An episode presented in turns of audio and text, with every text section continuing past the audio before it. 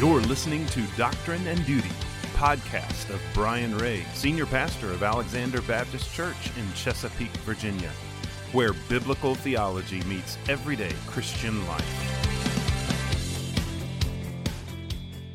Greetings, beloved, and welcome to another episode of Doctrine and Duty, podcast ministry of Brian Ray, senior pastor of Alexander Baptist Church.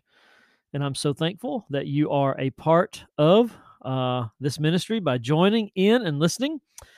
I'm excited about the uh, subject matter for today. Uh, we've been working our way through the abstract of principles over the last several weeks, and today we're going to be looking at the doctrine of providence. It's um, it's one of I, I guess it's probably one of my favorite doctrines. I mean, it really is. I I'm someone who needs uh, clarity, purpose, direction, and uh, providence kind of lines all of that up. Um, it's one of those things that kind of like the word Trinity, you're not necessarily going to find a lot of verses that actually have the word providence in it. Um, but the theological concept is found throughout Scripture, throughout the Word of God. And let, let me just share with you, I think, the clearest New Testament uh, verse on providence, and that is Romans uh, 8 28. It says, And we know that for those who love God, all things work together for good for those who are called according to his purpose. Another translation says, And we know that all things work together for good, that God works all things together for good to those who are called, to those who are the called according to his purpose. In thinking about providence, I, I thought about, you know, instead of doing a podcast on providence, I should just ask everyone to listen to my sermon series in the book of Job. Uh, but instead of a, a 10 to 12 minute podcast, you'd be listening to a year and a half worth of sermons. So I feel like that's maybe not that that fair to you. Um, and and also we're we're only uh, through chapters uh, seven, through the first seven chapters of the book of Job, uh, six or seven as of right now. So looking at the abstract of principles, I love how it connects the sovereignty of God and the free will of man beautifully and perfectly. Listen to this statement God from eternity decrees or permits all things that come to pass, and perpetually upholds, directs, and governs all creatures and all events. Yet, so as not in any wise to be the author or approver of sin, nor to destroy the free will and responsibility of intelligent creatures. Now, when it comes to the so- sovereignty of God and the free will of man, that is another one of those uh, subject matters that is uh, up for debate. Uh, much like the Holy Trinity, you're not going to necessarily be 100% clear on uh, your position just because there isn't full clarity in the Word of God as to how the sovereignty of God and the free will of man somehow, some way jive and work together, but they do. Uh, so we have to understand, as faithful followers of Christ, that that problem does not rest upon God or His Word; it rests upon our finite minds in understanding these things. So, providence, God from eternity decrees or permits all things that come to pass and perpetually upholds, directs, and governs all creatures and all events, yet so as not in any wise to be the author or approver of sin, nor to destroy the free will and responsibility of intelligent creatures. I love how it takes us back to uh, not the beginning of time, but prior to the beginning of time. Uh, God from eternity, reminding us that God is eternal. There is Never a time when he was not, the early church father Tertullian said uh, nearly 2,000 years ago. There is never a time when he was not. God has always been, he is, and he always will be. So, God from eternity decrees or permits all things that come to pass. God is both the author and the allower of things. He decrees or permits, he causes or he allows all things that come to pass, and he perpetually upholds. He's got the whole world in his hand, the song that the children sing. He perpetually upholds or sustains. He is the sustainer, the upholder of all things. He he directs and governs all creatures and all events uh, in such a way that he is his sovereignty is not diminished and the free will of man is not elevated. It says that here it says, Yet so as not in any wise to be the author or approver of sin. So that's the part where he allows things, nor to destroy the free will and responsibility of intelligent creatures. The problem comes many times is that we don't act like intelligent creatures. And when we do, we somehow want to blame God for those things. But we, as the people of God, must blame ourselves. We sin not because of God, we sin because we are sinful. Um, and, and by the way, we'll get to that doctrine later on in our study, the doctrine of sin.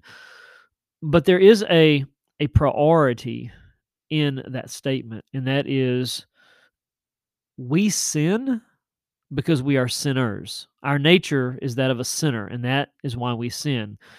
We don't somehow sin, and that somehow makes us a sinner whenever we turn five or six years old, or ever how old we are whenever we consciously sin. So it is our nature. So getting back, God from eternity decrees or permits all things that come to pass, uh, perpetually upholds, directs, and governs all creatures and all events. Yet so is not in any wise to be the author or approver of sin, nor to destroy the free will and responsibility of intelligent creatures. Some will hear that, some will read that. It'll be like, whew, right over the head.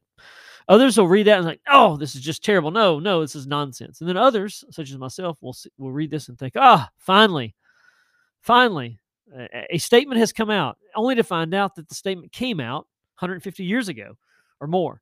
And so uh, I'm excited about this statement um, because it provides clarity. It covers all the bases or the basics. It covers everything that we need to know and how God's sovereignty works along with the free will of man, as much as we can understand this side of glory. Now, how that translates into deity is interesting because some will look at that and say, okay, that's just a general statement. It's good theology, whatever, but that doesn't have anything to do with how I live my life. Well, actually, it does. When you see God as sovereign and when you see God working through utilizing providence or providence flowing from God in his directing the affairs of men, this is huge. This means that you and I aren't just these random creatures that came from primordial ooze. There was a big bang and Shazam, here we are. But this means that there is a God who created us with purpose. And our purpose is the, the aim and the goal and the glory of Almighty God, the purpose of God to live for His glory. This is huge. This means we're not random, we're not accidents, we're not uh ohs, we're not consequences, we're not consequential, we're not accidental. No, we're not coincidences. We are a a people who were created for the purpose of God's glory. And we get to receive direction from Almighty God. Do you know how exciting that is? There are so many people out there who want to direct you. There are so many things and people out there who will direct your heart and your mind and your actions if you so desire and if you let them. And yet, what's cool is that the sovereign God of the universe wants to direct you through providence. What a glorious opportunity we have.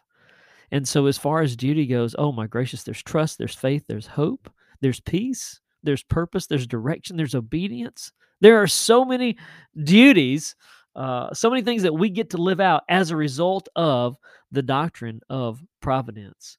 One thing that I like to say is that God's got this, God's got you. It's going to be all good. Now, it doesn't mean that everything's going to be like you want, like it, or things are going to be easy. Not at all. But it means that God has the whole world in the palm of his hand, so to speak. That God is in charge. God rules and he reigns, and it's all going to be okay, one way or the other, as long as we trust in Christ. And that is the key, beloved. In whom are you trusting? Have you placed your trust in this world system? Have you placed your trust in this world's financial system? Have you placed your trust in our government? Have you placed our trust in a person or a thing or a place? I would submit to you that the only person worthy of our trust is the Lord God Himself. Place your trust in Him and in Him alone. He will not leave you, He will not forsake you, He will never let you down. He will always be there for you. And we praise Him for that. So, uh, listen, I love you. God bless you. Thank you so much for joining us in this episode of Doctrine and Duty. Join us uh, the next time as we're going to be covering a very, very interesting topic called the doctrine of election. It has nothing to do with what takes place in November in the United States of America. All right, listen, I love you. You take care. Let's pray. Father, we rejoice in you. Thank you for your doctrine of providence and that you do have everything. Lord, help us to trust you, to trust that you've got it all, Lord. And we don't have to worry or fear. We just have to submit to you, be saved, and submit our lives to you for your glory. For it's in Jesus' name that we pray. Amen. Okay, hey, stay faithful. Take care. Goodbye. You've been listening to Doctrine and Duty, a podcast of Alexander Baptist Church, located at 4316 Pamela Court, Chesapeake, Virginia. Join us Sundays at 10 a.m. and find us online at abch.org.